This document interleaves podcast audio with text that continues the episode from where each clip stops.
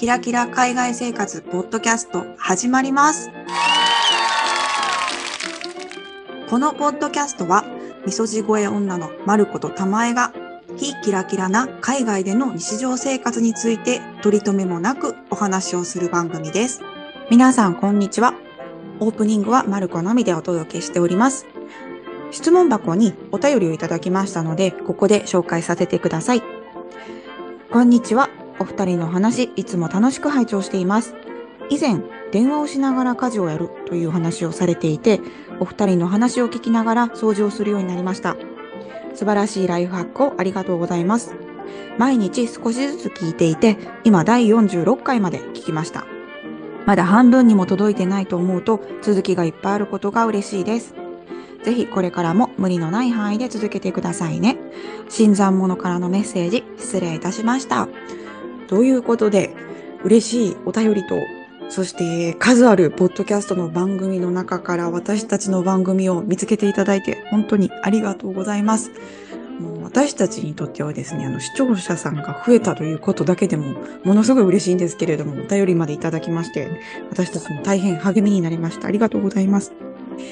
この方がですね、おっしゃってたライフハックの話なんですけれども、第35回、我々の家事ハックという回で、たまちゃんが紹介していたハックなんですけれども、あの頃ですね、私が入手したてのワイヤレスイヤホンについて話してたんですけれども、もう今ではですね、毎日使わない日はないですね。本当に毎日使ってます。あの、通勤でも使って聞いてますし、今はもう掃除の時も絶対使ってます。なんですけど、マイク機能ですよね。あの、35回でもなんか私はあんまよく分かってなかったんですけど、マイク機能ついてるっていうのはよくよく分かったんですけど、未だにですね、あの耳のところにあるイヤホンに自分の声が届いているっていうのが、どうも不思議でですね、相変わらず電話の時はイヤホンを外すか、わざわざあのケーブルがついてるイヤホンをつけて 電話をしています。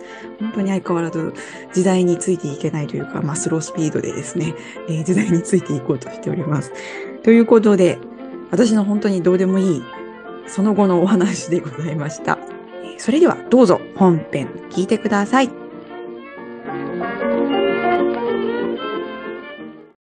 こんにちは、たまちゃん、まるちゃん。こんにちは、たまちゃん。はい、こんにちは。こんにちは。えっとですね、日本人って世界でも入浴好き、うんうん綺麗好きみたいなこと言われるじゃないですか。うんうん、言われますね。まあ、うんお風呂もシャワーも、どっちも意味を込めて、まあ、入浴が好きだなっていうのは実感してるんですよ。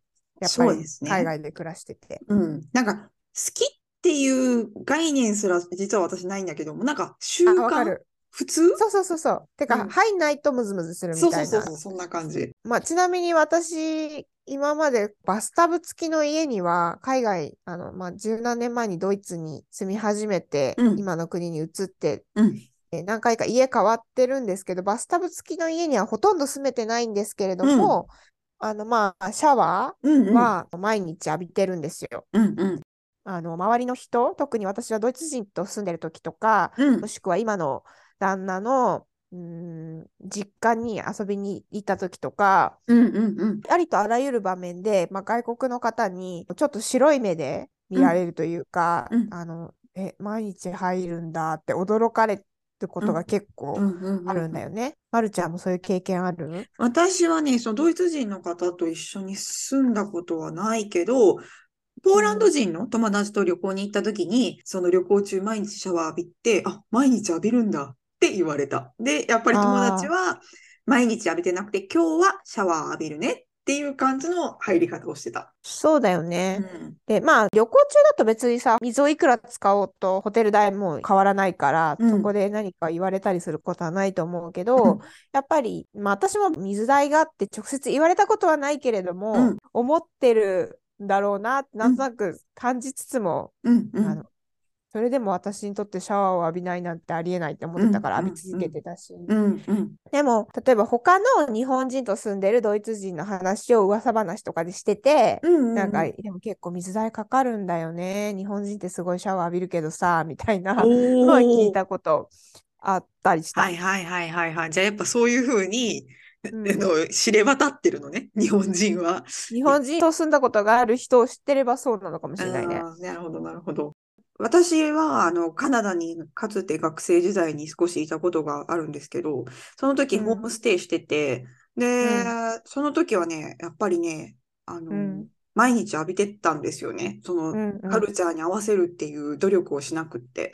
で、ん そう、なんか、しかも、しようという気にもならへんかった。私は毎日入るんやからぐらいの感じで。そうだよね。なんかあんまりそうだから言語化できてなかったよね。私も結構最近まで言語化できてなかったんだよね。そのなんか、そこになんとなくの違和感は感じてたけど、うんうんうん。なんか、でも、あ、毎日浴びるものだし、私にとってはっていうのを、なんかあんまり深く考えずにやってたっていうか。そう。で、ん入ってたけど、やっぱり、あの、気まずかった。なんか毎日、ちょっとシャワーの時間短くしてとか言われたこともあったし、えー、そんなこと言うの？あ、言われた。でも、一応、その日本人の人って毎日シャワー浴びる文化あるから、定型大学で同じ大学から、あの、何人か行ってるから、やっぱりうん学校側からも説明は一応あったみたい。えー、面白い。日本人は毎日シャワー浴びるからなんやろ、覚悟しといてねじゃないけど、多分一応そういうインフォは、あの、ホームステイ先にもあったけど、でもそれ、それ以上に私のシャワー時間が多分彼らが想像してた以上に多分長かったんやろね。だから、ちょ、ちょっと、ちょっと短く、もうちょっと短くしてほしいっていうのを言われた記憶はある。あの、それでも、じゃあ2日に1回しようっていう頭はその時なかったけど、でも、うんあ、ちょっと気まずいなって思いながら入ってたのは覚えてる。いや、気まずいよね。気まずさはあるんだよ。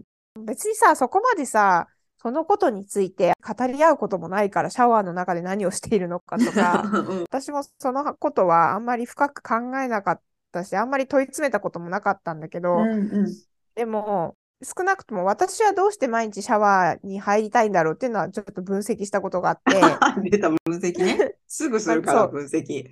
そう、自分がシャワー浴びている時間がまあ多分2、30分なんだけど、うんうん。その一緒に住んでる子たちはもう5分とか10分とかで出てくるから、うんうんこの差は何なんだろうっていうのは思ったことがあって、うんうん。私はじゃあ何にそんなに時間かけてるんだろうって思ったら、うん。なんかその洗ってる時間自体はそんなに長くないんだけど、多分体を温めたいのかなって思ったの。うんああ、わかるわかるわかる。え、まるちゃんもそう？うん、そう。横を洗うわけでもなくずーっとシャワーを体に当ててる時間がすごい長いことに自分で気づいたの。うんうんうん、わかるわかる。え、まるちゃんもそう？そうなの。だから私も夫に何か言われないかってビクビクしながらシャワーを浴びている。あ、そっか。え、旦那さんは割と早いめっちゃ早い。めっちゃ早い。あ、そうなんだ。まあでも言うよね。日本人でも男性はシャワー早いとか言うよね。うんうんうんうんいや。これマジ、統計を取りたいよね。でも、私の場合は、シャワーっていうか入浴は何のためにするかというと、まあ体をきれいにするのもあるけど、うん温まりたいっていう思いが強いんだなと思って。ああ、なるほどね。あとさ、シャワーを浴びるタイミングもなんだけどさ、うんあの、夜、あ、ま、まるちゃん夜浴びる派だよね。そうそうそうそそうだよね。うちらそうなんだよね。でも日本の人でも朝浴びる人もいるよね。う。なんかしかも多いイメージある。あ、そうなんだ。うん。え、あれってやっぱさ、人に会う前に浴びるみたいなことなのかな？えー全然わからへん。え、私も昔は、日本にいてた時は朝早ってんな、ちなみに。あ、そうなの？それはどういう心持ちでどういう心持ちだったんやろ？何やったんやろなんか、一日が始まる感があるんかな。あ、頭をすっきりさせるみたいなこと？考えてはなかった。だけど、もうなんかそうんの朝入って、髪の毛濡れて、そこかうんらセットできるとか、うん化粧も、だから朝顔を洗うのとかも全部一緒にできるみたいな。そこかうんうんら化粧しては一日が始まるみたいなさ、体が綺麗になって、準備をするっていうのが当たり前のように過ごしてた。日本にいた時は。これなんか面白いよね。まあ、お国柄もかなりあるとは思うけど、多分人によっても違う気がしていて、うん。例えばうちの旦那は人と会う前、だから仕事の直前とか、うん。例えば夜ご飯人と会うとかだったら、その人と会う前にうん。浴びるのね。だから私みたいにこううん毎晩浴びるとかそういうのではなくて、うん。でも人と会う前に絶対浴びるっていうんうこだわりがあって、うん。うん。うん。それって多分、もちろん温まりたいからではなくて、うん。こう綺麗にするっていううん。目的なんだと思うんだよね。うん。うん。いやまあ本当にこの国の人だからこうって言ってもいけない気はする。人によってもだいぶ違うと思うんだけど、シャワーのポジションって。あ、なんかそういう綺麗に仕方なんだって思って、それもカルチャーショックだったのは、うんなんかティッシュを水に濡らして、え、うん。なんか脇の下を拭いて、よしみたいな感じでそれた。は初めて聞いた。で、私のヨーロッパのお友達がそうしてたのね。え、それってさ、やっぱり日本のさ、汗拭きサラサラシートと同じ役割やんな。多分ね、あ、サラサラシートおすすめすればよかったわ。いや、面白いなと思って。うんうんあのーそれこそさ、私、インドネシアにホームステイしてた時があるんだけど、すごいね、いろいろやってるね。そのインドネシアね、ちょっと何気に思い入れがあって、うんまあ、それはでも十何年前だから、今どうか、あの発展著しい国で今どうかわからないけど、うん。少なくとも十何年前までは、うん。あの、まあ、暑い国だし、うん。結構、お湯が出ないシャワーって普通だったの。うん。なるほだど。から、そうそう、だお金持ちの人の家にホームステイしてて、多分だけど、多分なんかそのメイドさんたちが泊まるようなうん。ところの泊まってたから、うんうん。なんて多分だけど、その家の持ち主の人たちのところにはちゃんとお湯が出るんだろうなと予想してるんだけど、あのそのメイドさん用のシャワーみたいなのはお水しか出なくて、だから私もびっくりして最初、やっぱりほら、体を温める感覚でいるから、シャワーって。うんうんうんうんえっと、こんなの入れないって最初思ったんだけど、うんなんか慣れたら意外になんとかなるっていうか、別にやっぱあったかいから、あの水のシャワーでも全然なんとかなったっていうのがあって、なんかでもちょっとすごいそれ結構ショッキングかも。ちょっと私もおぼろげな記憶であんまり適当なこと言いたくないんだけど、うん。まあ割と普通にあるとそういうお水だけのシャワー。が。うん。っていうのは全然それでもやっていけるからっていうことなんだけど、ね、そういう感覚の国ではどのぐらいの頻度でシャワー浴びるんだろうなとか。でも多分ヨーロッパよりは全然汗とかかくだろうから、はい結構。頻繁なんじゃなかろうかとか思ったりとかまあそう、そのあんまりちょっとヨーロッパの方が汚いみたいになるといけないから言うけど、やっぱりさ、うんあんまり汗かかない。日本みたいに湿度がうんうんうんうん高くないから、そんなにびびっちょびちょにならないじゃん。うん。ヨーロそうだねッパだと。そうだねう。んそれはいい。それはその通りだと思います。そう。で、多分、そのシャワー浴びると逆に冷えるからっていうのもあるのかなって思ったり。うん。私みたいに温まるまでひたすら熱いお湯を浴び続けてたらすごい値段になるから、多分水代が。だから、本当に必要最低限しか浴びないっていうのと、あとよく言われるのが、やっぱカルキとか水が硬いから、逆に肌に良くないっていうのはよく言うよね。なんか私、うんほんまに鈍感なんかもしれへん。分かってないみたい。私、だからよく上東区で私が毎日シャワー浴びてるとみんなに言われるのが肌に良くないよってすごい言われるの。ああ、そなんか、まあ、その体的に、その、あんまり別に毎日本当は浴びる必要がないっていうことはよ、よくうん聞いたりはするけど、そもそもヨーロッパの水はそんなに人間の肌には優しいものではないっていう説があるってことよね。確かにね、あの、私の住んでる町にひドイツの違う町から引っ越してきて、水があのすごい肌が荒れるようになったって言ってる人もいるから、やっぱり水の影響っていろいろあるのかも。うん髪とかはね、やっぱ私ブリーチしてる時とか感じたな。結構うんどんどんどんどん傷んで。あ、そうなんや。やっぱ香水やから強い、なんかその、はうん。良くないのね。あまり、毎そ日。う、そう。でもこれも難しくてさ、なうん文化の違いなのか、水の違いなのか、どっちかが思い込みでどっちかが違うのかわかんないんだけど、うんうんうんうん。私アトピー持ちじゃん。うんうんうん。でアトピー持ちの人は常に肌を清潔にしてないといけないのね。じゃないと、うん。自分の、あの肌の上についたホコリとかそういうのでアトピーが出ちゃうから、うん。だから私そのめっちゃアトピーひどくなった時入院したって前もなんかで話したかもしれないけど、うんうんその時は結局何をしたかっていうと、うんめっちゃシャワーを浴びてたの。へだからそれが、が普通のあの会社とか行ってたらできないから入院みたいな感じになって、うん1日に2回シャワー浴びて、うんうんで、その綺麗になった肌の上に薬を塗りたくるっていう生活をさせられたのね、アトピーの入院って。そうなんや。そう、だからそのぐらい清潔にして、まあ、薬を塗ってっていうのが大事だから、何？肌に逆に悪いよっていうのは私に関しては、うんあの私のアトピーがある時に関してはそれは正しくない。それも結構あんまり信じてもらえなくて、でもまあ、その日本の病院でその毎日シャワーを浴びなさいっていうのも、その日本の軟水を前提にした話だから、うんわかんない。香水の場合はもしかしてもうちょっと事情が違うのかもしれないし、わかんないよね。もしかしたら違う治療の仕方があるかもしれへんよね、その場合。うん、わかんないよね。そうなんや。で、シャンプーとかさ、結構さ、うん。日本のモデルさんで、毎日じゃなくて2日に1回にしてるとかっていう人とかいるよね。えっと、油分を取りすぎちゃうから、うん。うん、2日に1回とかでもいいとうん。か。で、だけど、それ、よね。それ知り合いの人がやろうと思って試してみたんやけど、最初の方はやっぱ2日に1回とかだと、やっぱり皮脂が出すぎちゃって、ぎあの、うんギトギトになんねんて。だけど、それをうんずっとやってると、あの、うん皮脂がいい具合にって言ったら変やけど、2日に1回でもいいような髪と頭皮になるらしいという話は聞いたことはある。実践はしたことないけど。ああ、言うよね。確かに確かに。だからまあ、体も、その慣れとかもあるってことなのかな？かもしれへんね。うんうん。もしかしたらその2確かね日に1回、3日に1回でいい具合にうん。体が慣れていくっていうことも考えられるね。その、日本人は体を温めるために入りたいみたいな話の一つの例として、うん。なんかさ、海外の温泉、まあ、スーパー、うんうんうん。水温足りない問題も結構あのあるあるじゃない？あ、えっと、ぬるいってこと？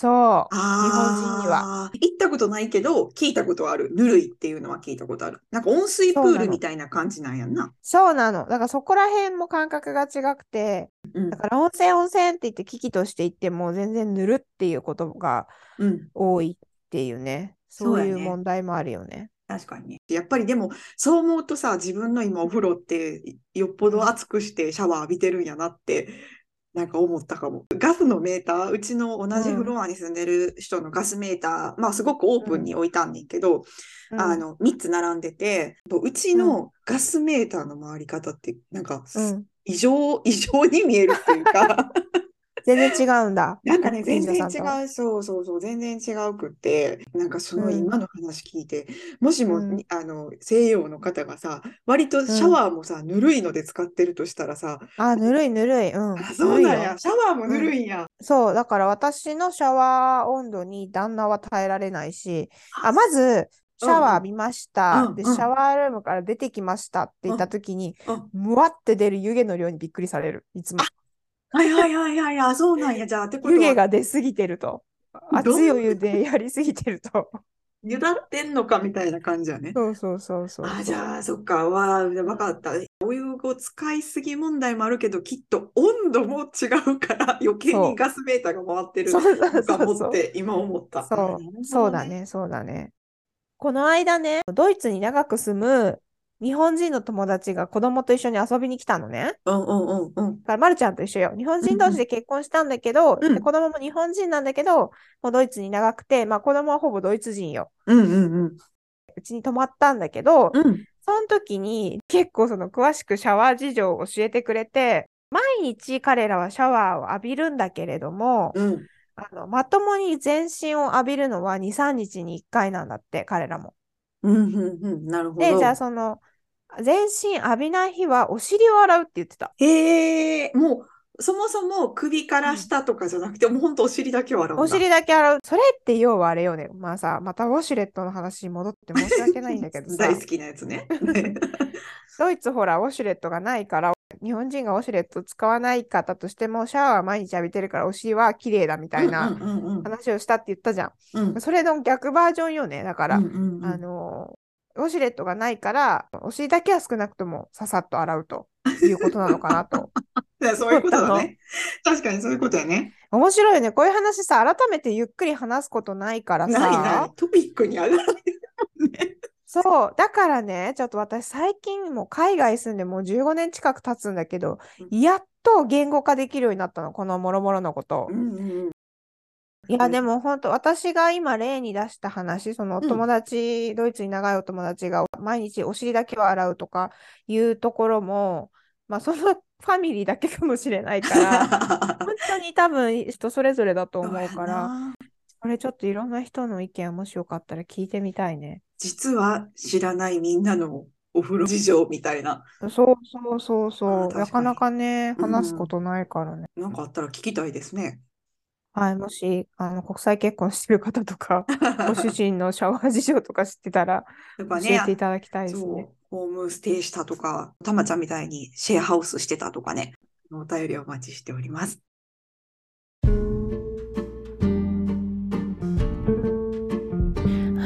かがでしたでしょうか？脈絡のないおしゃべりを編集したものなのでちょっとバラバラとした内容になってしまっていますがもし興味を持ってくださる方がいたら嬉しいです。さて先週の語学についてのお話について一つメッセージをいただきましたのでこの場を借りて読ませていただきたいと思います。先週の語学についての配信とても興味深く聞かせていただきました。私自身子供たちと一緒にいろんな国の言葉を家の中でランダムに流しているのですが文法や単語をちゃんと知らなくても意外となんとかなっちゃうのかもと思っています。今は大学生の子供たちも小中学生の頃に韓国やロシアにホームステイしたことがあるのですが言葉はちゃんとわからなくてもなんとなく意味が分かってちゃんと2週間過ごしてきました。2人のお話しされていたセンス的な部分って大事だなと感じる日々です。でも天の弱なので文法や単語もちゃんと学びたい気持ちだけはあったりかっこ現実にまみれて実行できていないんですがこれからも楽しみにしています。ということでお便りいただきありがとうございました。子供たちなんか本当にあの文法とかを学ばずにコミュニケーションを取る達人ですよね。私もちょっと今更の感じはありますけれども感覚的な部分を磨いていければと思っております、えーこんな感じでですねお便りご感想ご質問などいただけましたら大変嬉しいです。質問やご意見などございましたら概要欄にあります。質問箱もしくはインスタグラムの DM から送ってください。インスタグラムのアカウントはひきらポッドキャスト。ローマ字で HIKIRA ポッドキャストです。Apple Podcast や Spotify、Audible では評価やコメントもお待ちしております。それでは今回も聞いていただきありがとうございました。また次回の配信でお会いしましょう。さようなら。